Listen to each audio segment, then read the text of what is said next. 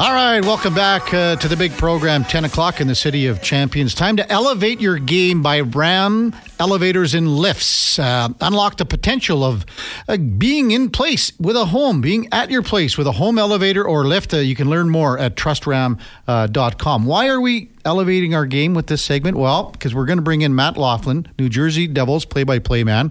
Uh, Matt, welcome to the show. Uh, you've got Karius and Schlemko here, uh, an old guy that you used to call play by play with. So, I guess, I guess my question to you, Matt, did you have to elevate your play by play game when you were calling all these goals that David Schlemko scored in his season with the Devils? Come on. always, always, and it's uh, it's so good to spend time with both of you and David.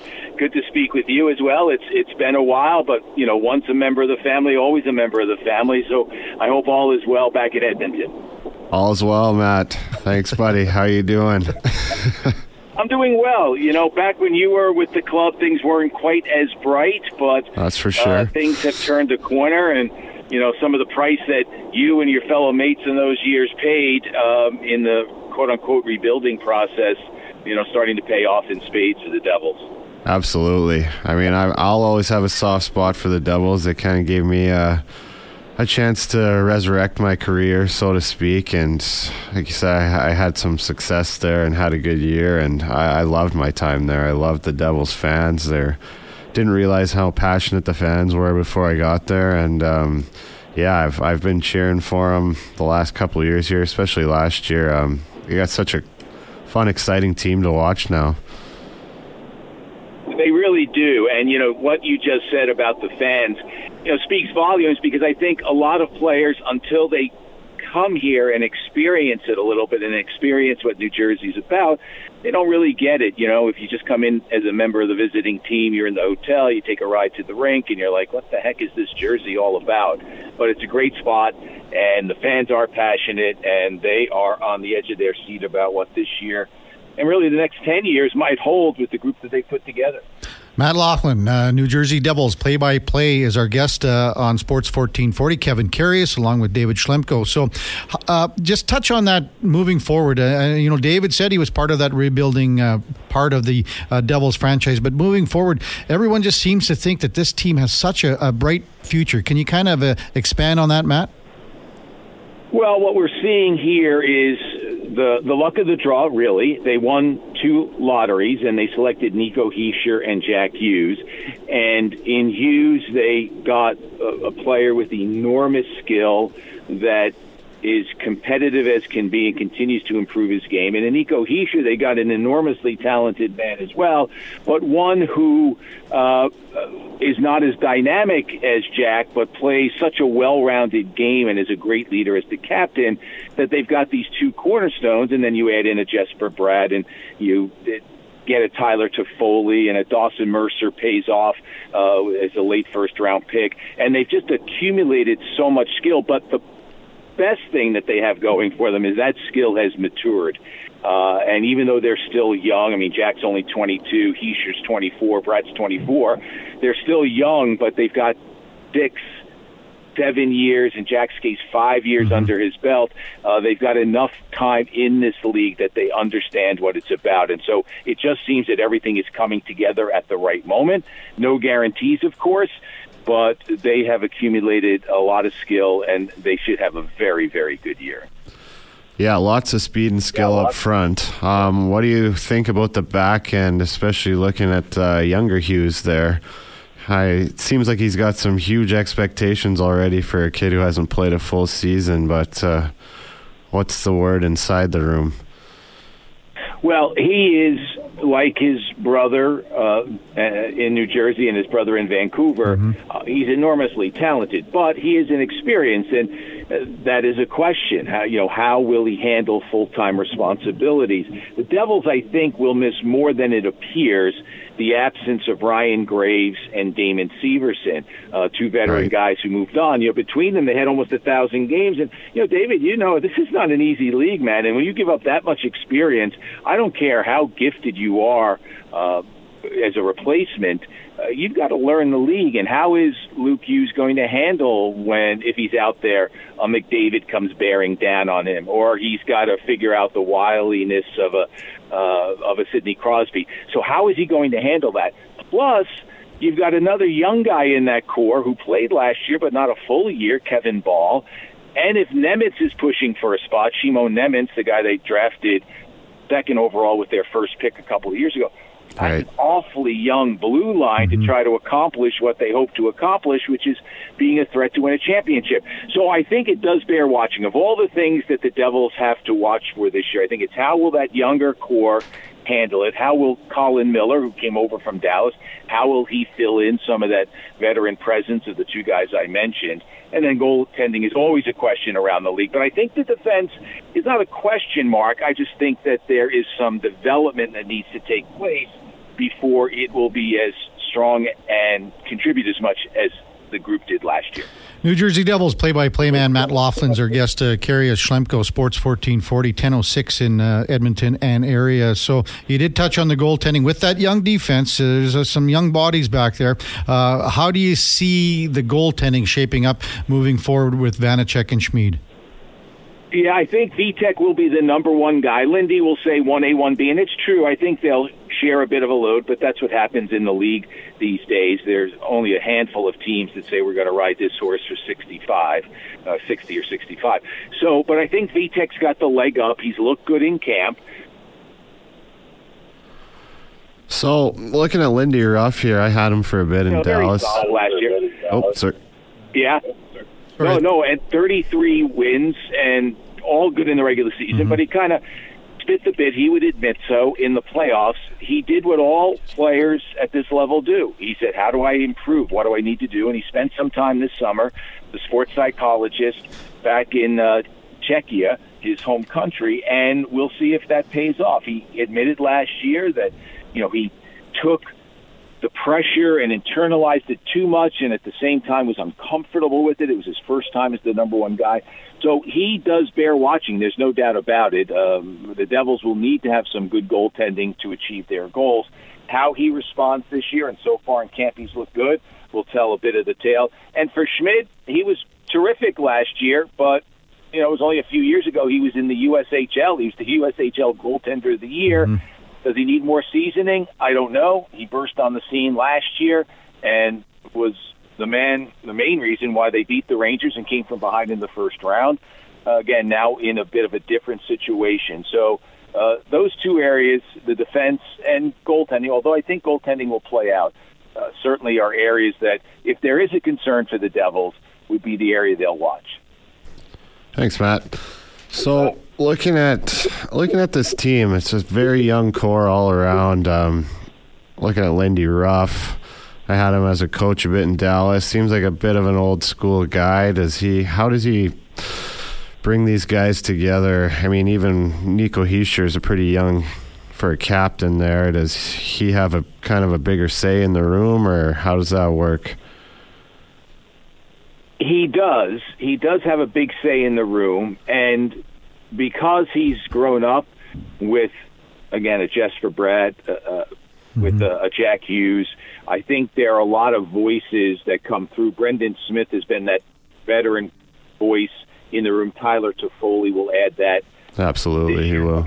from Calgary. I mean, he won a championship and went to another final uh, with Montreal. So uh, there are other voices there, but no, this is Nico Hischier's room, unquestionably. As for Lindy, I give him all the credit in the world. I mean, he's had inordinate success, hasn't won the cup yet, but has had inordinate success, uh, and he has done it a certain way. But when he went to the Rangers after he left Dallas or was asked to leave, uh, he went to the Rangers, as you know, uh, as an assistant coach and working with some younger players, working with David Quinn, who had come out of the college scene. You know, Lindy admitted he needed to deal with these younger players a little better. And he has allowed this young team to make mistakes and not nail them to the bench after making a mistake, but at the same time, using the velvet glove, hey, that's the second time you made the mistake, you're going to sit a shift. Uh, it's the third time you made a mistake, you're going to have to watch from upstairs. So he's given them enough rope where they don't have to look over their shoulder, but there is accountability. And I give him a lot of credit. The young guys rave about him. Some of that has to do with the fact that he's giving them the ice time. I understand that. But he has not allowed this young team to be mm-hmm. immature on the ice. He has allowed them to learn, yes, but he's demanded that, hey, there is better expected. And so when they've gotten a little out of line, he's been able to hammer them back pretty easily. And I will say this the one thing he has done is publicly he's always been supportive. He has very rarely in in the years I've covered him with the Devils now publicly uh, put a player down or pointed to him as the reason why. A couple of times, yeah, the goalie could have made this stuff. Yeah, that guy wasn't so good on the back check on that play, but mostly it's supportive behind the scenes. He's that's when he's you know laid down the law. So he, he's been a good fit, and I think it's been surprising to some degree, simply because people wondered, myself included. You played for him. How is he going to do with a young team? Mm-hmm. But he's done pretty darn well, and taking them through COVID and all that sort of stuff. He he he deserves a lot of credit. Matt Loughlin's our guest on the Kevin Karius Show uh, with our co-host on Wednesdays, David Schlemko, Sports 1440. Uh, boy, you mentioned it, uh, keeping guys in line. How have you uh, been able to keep a local product, Kenny Daneyko, in line all these years? and Danny, uh, Kenny is uh, an Edmonton boy. I yeah. know he was born in Windsor, and he yeah. hates that. He says, "I moved when I was a youngster. I was an infant, mm-hmm. and I'm an Edmontonian." Uh, yeah, there's no keeping Dano in line. Let's be honest, right? yeah. I mean, he he is who he is. He comes in, breath of fresh air every day. Uh, he is a boisterous, in the best sense, personality. And I love the time I spent with him when I was doing TV. Uh, and I love the time that I get to share with him, though not on the air, uh, when I do the radio. Uh, he he's got an opinion on everything, on all sports, and when you're in the room with Ken Daneyko, you know it, and that's an aw- uh, that, that's a compliment. Believe it, he's awesome. He is great. Mm-hmm. Yeah, I heard some uh, pretty legendary stories about Dano um, back in the New Jersey Cup days when I was there. Some uh, pretty legendary parties, I hear. Did he ever tell yeah, you? Uh, that's changed. Yeah, yeah. Well, that's changed for sure. Did he ever tell you about his days when he? Because uh, again, he's an Edmonton guy, but uh, in the late 70s, he went and played in the Saskatchewan Junior League before he went to the Western League, and he played uh, for the Yorkton Terriers. Does he ever bring up that story or those stories? Oh, we hear some le- legendary tales of this young kid leaving home. His mom says no. His dad drops him off and says he's going to play, pursue his dream. And he's playing it against guys, as he would say, we played against some guys they got out of jail the night before, and I had to fight them, and I'm a 15 year old. Anyway, th- there are some legendary uh, Yorkton and uh, the Millionaires and their battles. Uh, oh yeah, no, he he's fond of he is fond of those days and recalls them fondly. And I just want to touch upon it. You guys know it. I don't want anyone listening to think. Um, that uh, Dano is, is the way he was. He tells he's honest, truthful about his past he he had his wild times, oh, but yeah. uh, thank goodness uh, he's found sobriety over the last several years, and uh, he's better off for it. But at any rate, uh, he doesn't back off from the story. He doesn't tell them a lot. You mm-hmm. know, it, it, they come out here and there, and once in a while, if you ask, he will. He doesn't brag about what he was able to accomplish both on and uh, at times off the ice, but uh, it's always good to be around him. There's always a story. So when you had to do the call, uh, Matt, on on uh, Schlemmer's six goals that he scored for the Devils uh, the year that he played there, like these were all like you know basically he's picking the puck up behind the net and going coast to coast like butter and toast, or what's going on there? Highlight reel. Yeah, absolutely. They were things of beauty. And David, I'm not going to deny it here. You know, top sell, top shelf, sauce all the way. It was, uh, you know, that that's how they that's that's how they sounded from me, and that's how they were called by you. I'm sure. Yeah, absolutely, everyone. yeah. How many of them were they were slap shots that went off the opposition D man, or what were they? Slamming? I think I had a few nice ones, yeah. maybe Aww. maybe a couple junk yeah. ones. You know. Absolutely, absolutely, no question about it. Oh. You know, I mean, you brought that, you know, and you did bring that that veteran voice and presence. And you know, I, I often wonder what it was like really in those years. I I lived it, experienced it, but when you kind of going through it, you know, for a professional, yeah, as you said, you got a chance to kind of you know buff up the career again and, and, and restart it for another few years. But like, it's got to be hard when you understand versus what the Devils understand their goals are Uh, the difference is great, and yet you're as competitive as anyone who's in, say, the Edmonton room today or the Devils room this morning, or any team that has a legit shot at it. Uh, but you kind of know it, it's not going to be in the cards. It's got to be difficult at times. Yeah, you know, it was at the end of that season, I think. I remember going in, we were ranked 31 out of 31 in the NHL. But um, I think Hynes came in and did a great job. That was his first year as a head coach in the league, coming out of college or the U.S. program. And we had a great start, actually. I think trade deadline, we were right around that playoff bubble. But, um, I mean, obviously, management saw that we weren't going to win a cup that year. So we did a little bit of selling and we we really went went downhill, took a slide after that. But uh, overall, it was a great year. Hey, Matt. Well, uh, you know, you do yeah. this. Sorry, go ahead, Matt. One last. In the best league, I, I'm sorry. Yeah, yeah, absolutely. I'm sorry. No, no worries. Uh, we're just up against it here. So I want to thank you for coming on, uh, telling a few old stories about uh, Kenny Daneyko and uh, our co-host David Schlemko. Appreciate it. Uh, Rangers and Devils tonight, correct? Yep, yep. the arch rivals meet for the last time in the preseason, and uh, Devils are playing pretty much their full squad, not entirely, and the Rangers are bringing pretty much their full squad. I understand, a couple of absences, mm-hmm. uh, but it should be a lot of fun. Always is when they, when those two teams get together. Thanks for doing this, Matt. We'll uh, catch up with you uh, when you guys uh, come to town here in Edmonton. Appreciate it. That would be awesome, uh, Kevin. Thank you very much, and David, great to catch up with you again. Thanks, Matt. You as well. Have a good one.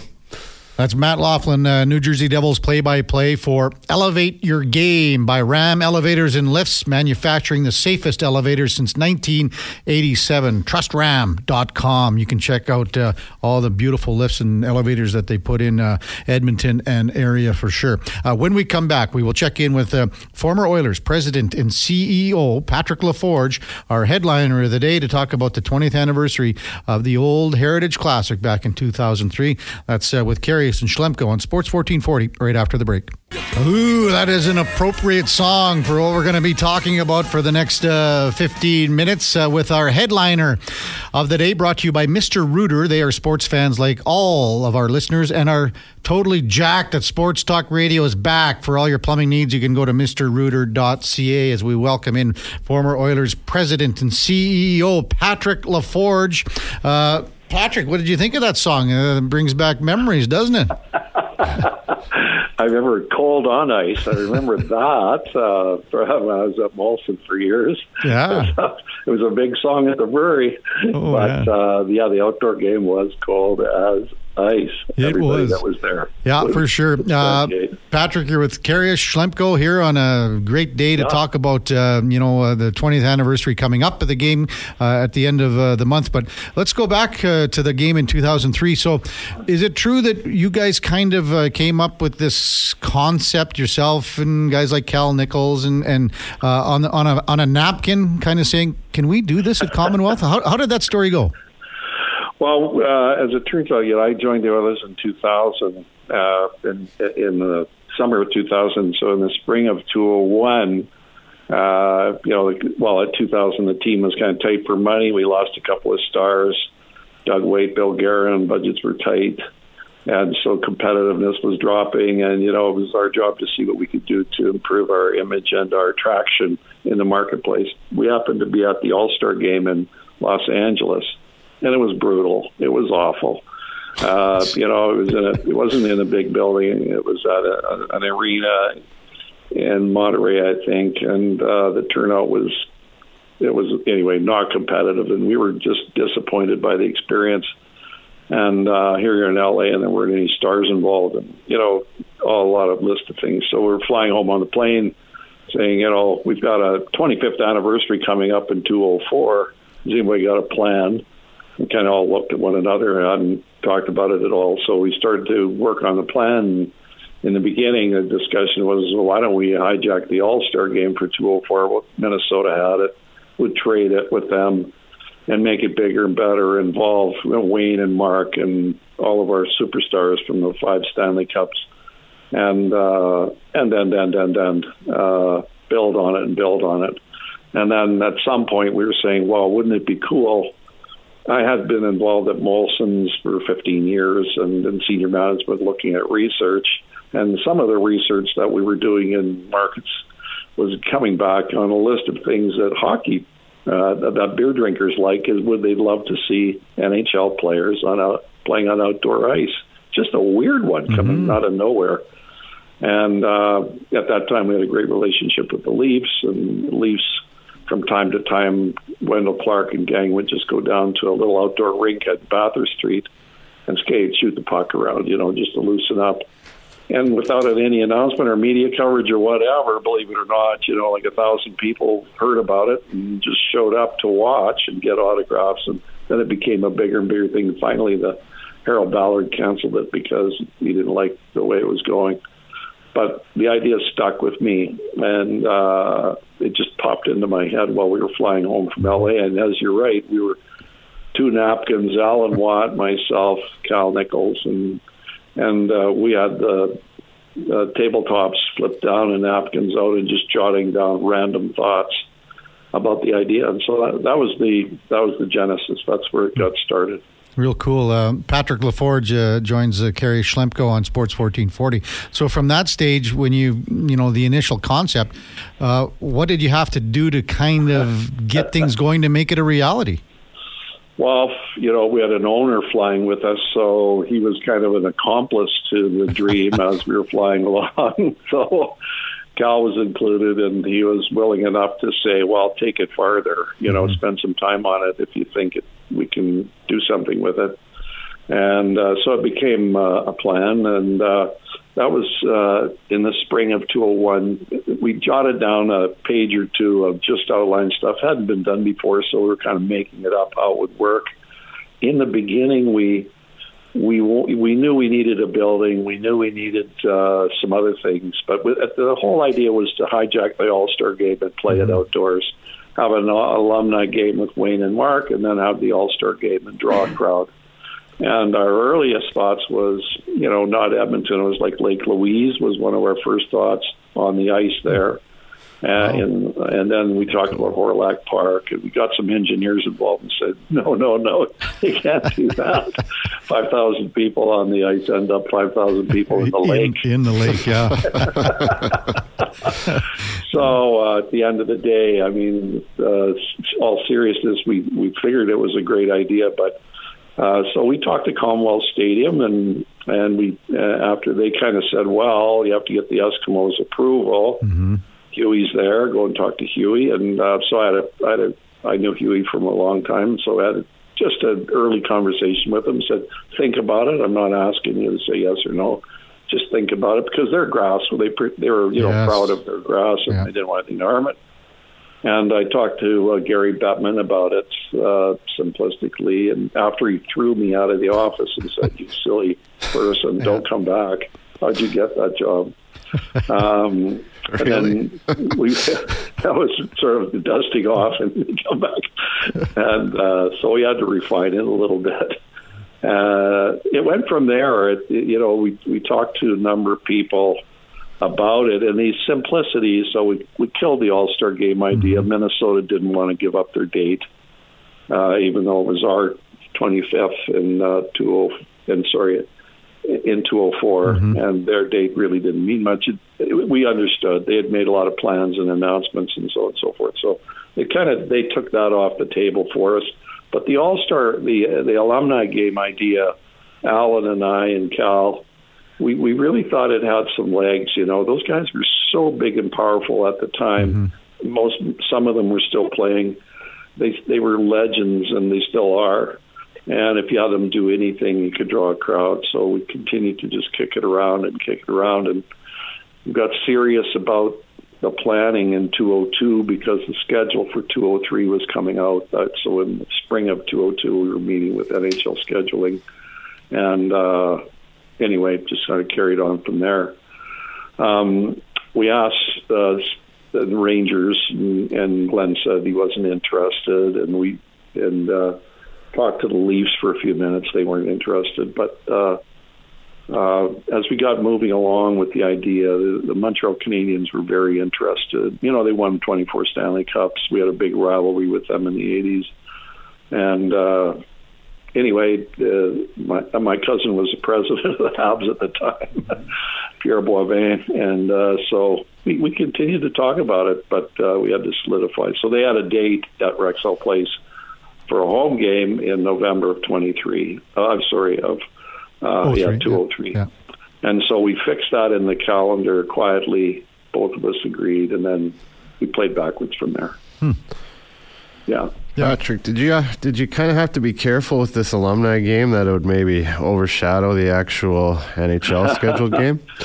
Boy, yeah, absolutely. I mean, that came up a lot. It came up a lot uh, uh, within discussions. Wayne was sensitive to it. Uh, he uh, he was a key player in decisions. Kevin Lowe was very instrumental, and there was you know discussion about it for sure. And it was one of those boxes that we had to be feel comfortable about. Um, and the same true, yeah, Guy Lafleur and Larry Robinson and uh, Yeah. and the gang from from Montreal. They were playing games, and you know they had traveled. Actually, they had uh, unlike a lot of uh, alumni teams, but these guys had traveled and played up and down the East Coast uh, a couple of years prior, and they had a really good experience. And they, the crowds came out and they played the Bruin alumni and, and Ranger alumni, and it was they said it was a good experience. So they liked the idea. But yeah, you're right. Uh, you know, Wayne, Mark, Kevin, and Grant and that gang, they they they, they go front page. At the time, they probably still would. You know, so. Oh.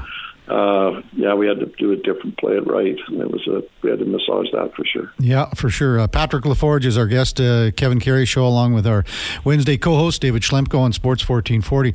Uh, so. Um, quick sidebar, Patrick. I was uh, lucky enough and fortunate enough to do the alumni game on the bench with the Montreal Canadiens on the jumbotron. Gene Principe did uh, the Yeah. in-house. Uh, it was just wonderful to be on that bench Yeah. for that whole game. It was hot because of the blowers were just smoking out the heat. Everyone else was cold, but we were we were just fine. But if you can go back a few days, now you're going. You're looking at the forecast. You're going, oh Yeah. boy, what are we what are we getting ourselves into? Uh, uh, what were your discussions with the league, uh, teams, etc., uh, moving forward to play the game? Well, there was a cancellation discussion uh, on all angles with the Players Association. Was you know great dialogue there. Uh, Bob Goodnow and I actually ended up on, on a number of hearing committees for the league. Uh, we were the league at the time was negotiating its first ever uh, salary cap of any significance. So there was some labor issues, lots bigger than what we were trying to do, overshadowing the thing. So we had to down our weapons and talk about opportunity rather than differences. And uh, the league liked it, and they, you know, they they felt comfortable about it. Gary kind of felt comfortable, subject to cancellation. So we had a game booked for uh, Rexall Place.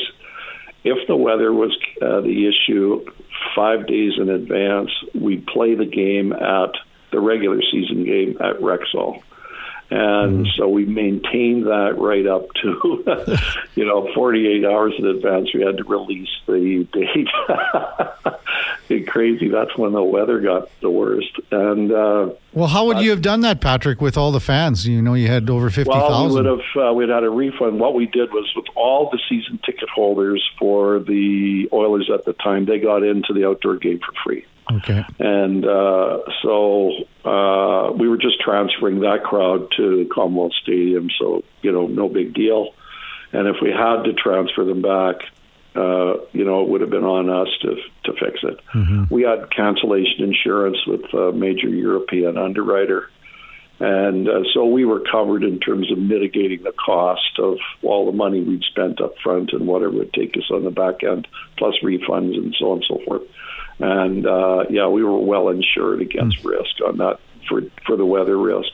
Funny this way, Kevin. Though I tell you, on the week before it was beautiful. It was as high as twenty above. It was Yeah. gorgeous, and we were saying to the league. And uh, uh, Danny, the ice maker from Northlands, who was a guy, he was the man. He knew how to make ice. Alan and me and other crew, about 15, Kevin Lowe. Well, what if we can't keep the ice? How? What temperature can we keep it hard? Like if it's five degrees above, eight degrees above, what do we got? A, a you know rubber boot game? and so that was our biggest concern. That was our biggest concern was that we got uh, melt out and constant game. Isn't that funny? Wow. Uh, uh, three, four days before, we had a big snowstorm, if you remember, and it snowed about a foot. And we had volunteers, people from all over the place. Uh, hockey Oiler fans came and picked up a broom and pushed the snow down off the seats. I do remember Yeah. that. And uh, so it was snowing so hard on uh, Wednesday night. Uh, I talked to a friend of mine, Chief Willie Littlechild, and you know you can't ask a, a weatherman to fix it, but you might be able to ask, Willie. uh, you know, Willie and uh, higher beings to give us some good luck. So Willie arranged uh, uh, a medicine man from the Maskwacis Nation to attend without anybody around and uh, perform a ceremony to uh, reverse the weather. And It reversed it all right. the wrong button, you know, but uh, it stopped snowing. and in the morning, uh, I talked to Chief Willie uh, Littlechild, and he said to me, "Well, it stopped snowing. It gets a work day." The next day, it was like 15 below, and then it went down from there. That's a cool story. I don't think you've told that story, have you, before? Or maybe to No, other- I hadn't. Yeah. Uh, Willie didn't want any publicity. He didn't want any sort of finger pointing or anything Mhm. like that. And at the time, he and I were just uh, on the foundation, so we knew one another from community giving. And he played hockey for the Bears. and Mm-hmm. Yes. he understood. Yeah, for sure. So, yeah, it was it was a, another sort of strange turn of events at the last minute. So uh, Um, go ahead, yeah. Pat. Yeah. So we had cancellation insurance. We didn't know what would cancel it, but we had that. Uh, we had assurances from this, that, and the other thing, but we didn't expect Kevin, as you know, to be so cold on the day. It was nice the day before. It was okay the day after, but on the day of the game, it was absolutely frigid, as you know. So there was a problem there, for sure. Patrick Schlemmer here. Um, I did play in one outdoor game. I think it was Yeah. called the uh, NHL Centennial for the 100th anniversary in Ottawa there when I was a Montreal Canadien. Um, Yeah. From a player's perspective, I know we all love these outdoor games. We love being a part of them. Yeah. But um, it seems like there's a lot of work that goes into it. There's you get all new Yeah. jerseys, all new swag. Um, what's Yeah. it like behind the scenes planning this? Is it is it a moneymaker? Is it more for Well, just the franchise? in, in Edmonton. I got to tell you this: that we ran the lottery. We rather than just sell the tickets through mm-hmm. Ticketmaster or any other means, we had a lottery for the ticket applications. It was run by 630 CHED, our broadcaster at the time.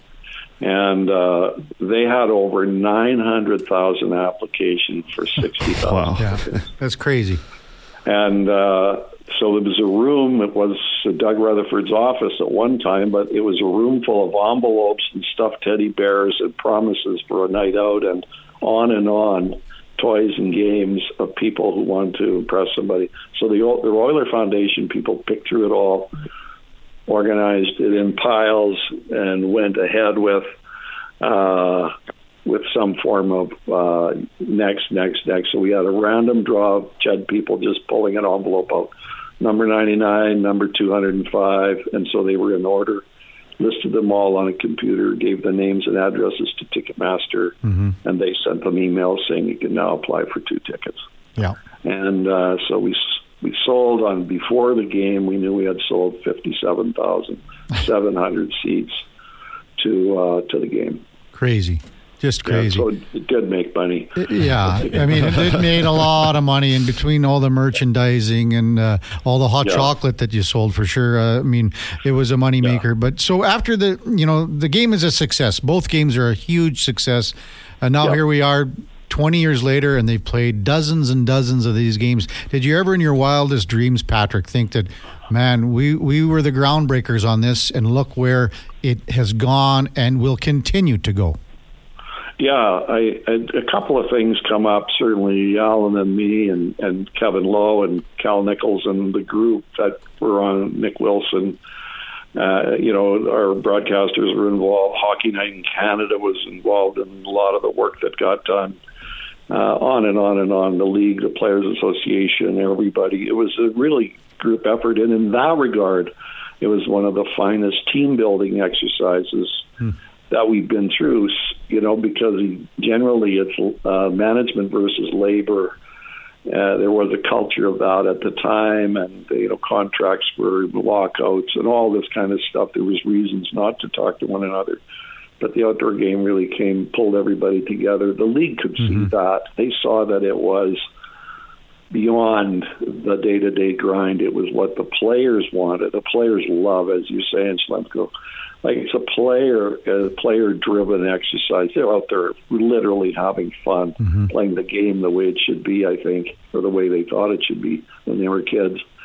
And um, so, it, to me, it, it, yes, I'm not surprised. I'm kind of surprised that the Olympics that uh, bigger bodies, bigger sport bodies haven't adopted mm-hmm. a version of their own to let the athletes and coaches enjoy the experience. I know it's got risks, but uh, I, I thought it would be different or bigger in that regard. However, when you play uh, Dodger Stadium and you draw seventy five thousand, you go, Pretty wow, tough to argue. Amazing, and it's like sixty five above us. Yeah. So the technology's really improved, and a lot of things have gone better, and it's been a bridge between the league and the Players Association, in my opinion, mm-hmm. uh, for many, many years. For 20 years now, it's been a really a good thing. Hey, Patrick, would you have liked to see an alumni game this time around coming up? Uh, a lot of people are saying that they're going to miss that aspect, and I don't mean back in the the '80s, guys. Maybe you know Ryan Smyth, Jarome Iginla, things like that. Are, are, are is the league missing out on something like this? Do you feel? I, I, as a spectator, I do. I, you know, I love the. I, you know, they're always better than me, even if they're 80 years old. Mm-hmm. And so, but I love those smiles. I love the way you know they deke one another out on the ice like we did when we were kids. Yeah. And I, I do think it, they're missing something by not having uh, the alumni of both teams. They do play one another a couple times a year for charity, raise money for a cause yeah. and Red Deer uh, and they golf against one another, and so they're used to it. Calgary and Edmonton, the Jarome and everybody, uh, they're used to uh, that competition, and the fans can't get enough, in my opinion. Yeah. I think it, I think it would be really whipped cream to the Oilers and Flames fans. For sure. Hey, uh, Patrick, uh, thanks for this. We ran out of time. I wanted to talk about our story from Pittsburgh. You, you, me, and Cal Nichols. I don't even have time for that story, so that's going to be for another God. time. Thank no. God. Yeah, but it's a great story. We'll have to do it another time. How's that sound? Kevin, thanks for inviting me. I really appreciate it. Cheers. Yeah, great. Uh, thanks for all your work on that game and then with the Oilers organization uh, over the years. That was our uh, headliner for Mr. Rooter. There's a reason they call them Mr. For all your plumbing needs, go to mrrooter.ca. Great uh, comments from Patrick LaForge. It's just great to go down memory lane, talk about things from 20 years ago. And man, look at look at the games now. They're everywhere. You got uh, New Year's Day. It's just it's fun to see the outdoor games. Some people think there's too many. I think if you do them properly, they're they, they are done the right way. Uh, I, I, like the New Year's Day game, Dave. What do you think? I mean, yeah, I like them all. Yeah. Honestly, that's the Winter Classic, I yeah. believe, and then there's the Stadium Series. Yeah, I'm not. I, I, I like cool. the New Year's Day game. Yeah. Just like because that's on like two o'clock and everyone is kind of just on the couch and whatever and relaxing. And I thought the Lake Tahoe one was pretty cool. Yeah, idea too. there have been some good ones. So, uh, hey, we're back to wrap things up. Kerry Schlemko on Sports 1440 right after the break. All right, welcome back to the big program. Oilers uh, in action tonight, uh, taking on the Calgary Flames. Uh, Jason Gregor just sending out uh, a social um, saying that most of the Oilers will dress uh, they'll dress close to an NHL lineup tonight. Uh, they play Friday as well, so it'll be interesting to see exactly where the Oilers are situated moving forward in these two games. But they have a lot of. They've got eight defensemen that uh, Gregor sent out. A, um, I believe this thing that he sent out comes from Calgary. Excuse me. Uh, coming from Calgary, that um, but uh, Leon Draisaitl is on the list. Uh, so is Connor McDavid most of an NHL alignment. Uh, Gregor says that Stuart Skinner starts in goal. That means you would think that Jack Campbell will be starting Friday against Seattle. Um, at this point in the preseason, I guess as a former player, you're going, finally, we got that first. Well, okay, you got a, a week of camp, ballpark, five days, call it. Then you got a good week of all these preseason games all over the map. Five games in seven days. Now are you just going, all right, you can see the finish line. And once Friday is done, we can kind of get ready and prepare for the season? Exactly. It's you're almost ready to get that excitement going, you know. I, always say like nobody feels as healthy as you do that first game of the year, right? Everyone's roaring to go. It's almost like game one of the playoffs. Um, everyone's got that high energy and built up a little bit of nerves and just ready to go. Um, especially as you get more towards being a veteran guy, the preseason games kind of start to drag on a little bit. So Yeah. as the Oilers get a little older as a core group, I'm sure that's kind of the case for them. But you got to think about the young guys as well. I remember being a young guy, and that's a super exciting time. You're you're just trying to stick. You're hoping they hoping they tell you to get a place and you know start start your NHL career off. Yeah, so the the lineup that's out right now uh, on the uh, interweb basically has pretty well the whole Oilers lineup. So I think you got to kind of take this with a grain of salt in the sense that there's eight defensemen in the lineup and there's 13 or 14 forwards on this lineup. Uh, having said that, uh, the Flames, uh, according to Greg's, will not be playing their top six.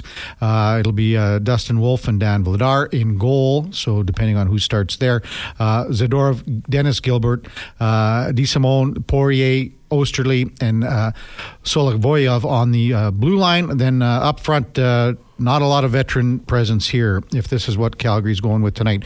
Uh, Dryden Hunt, uh, Yegor Sharangovich, uh, Dillon Dubé, uh, Hanzek, Klapka, Zary, Ruzicka, Duehr, uh, Siona, Pospisil, not the tennis player, Pedersen, and Schwindt.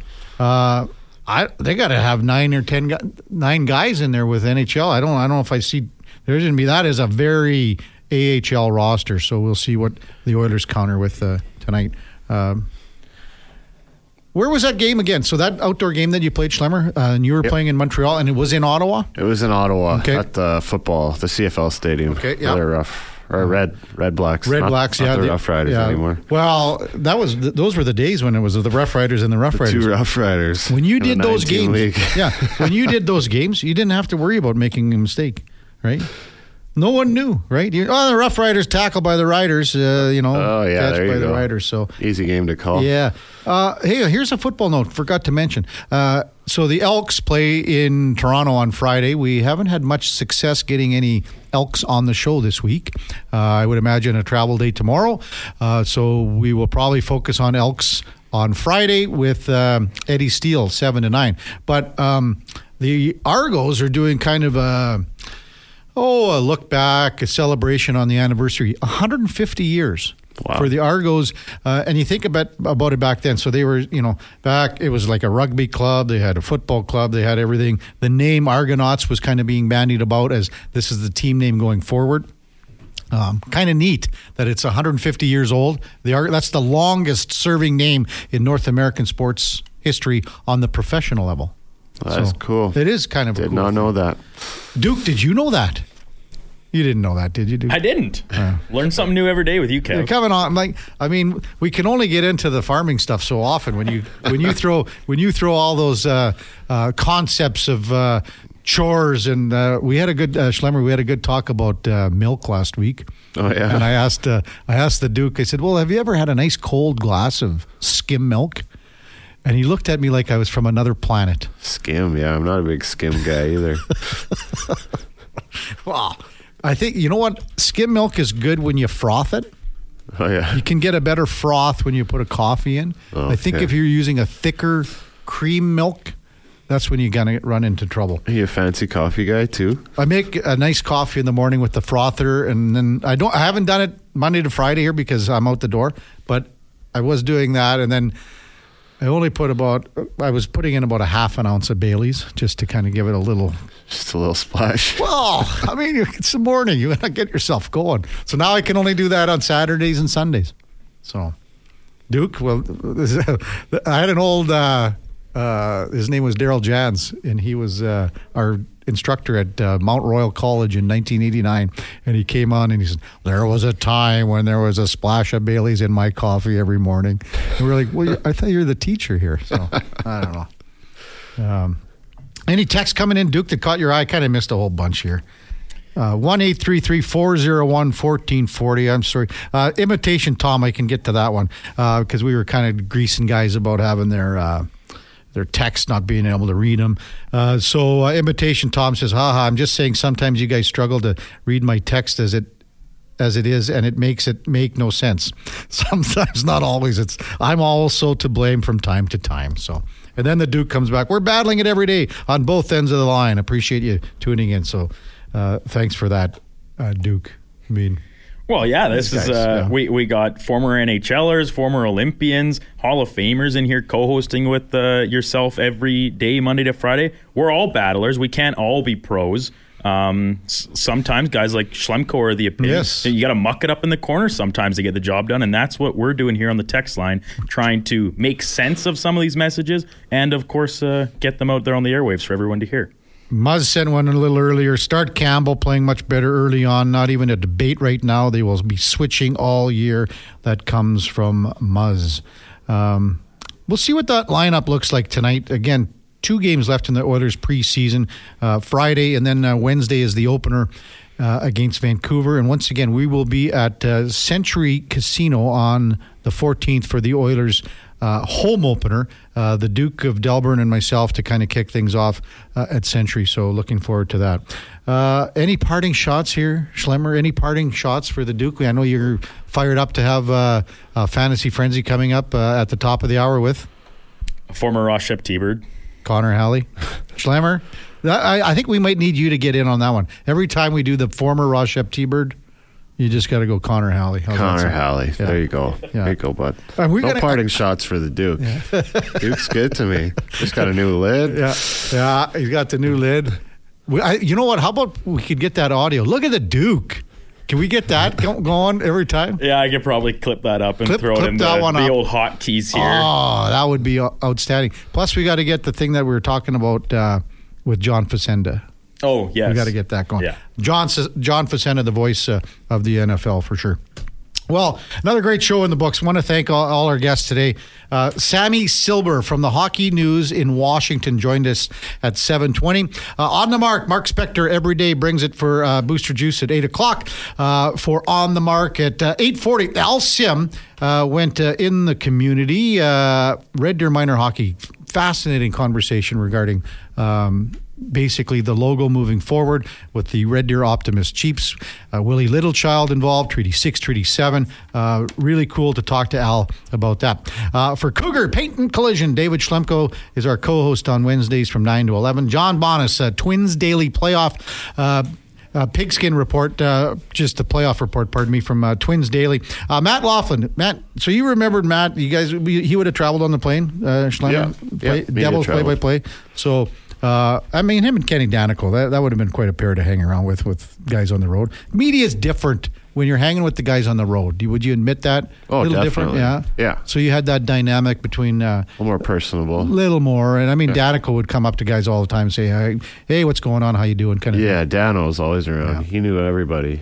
And then uh, Patrick LaForge, former president, CEO of the Edmonton Oilers, to talk about the Heritage Classic 20 years ago. It was cold.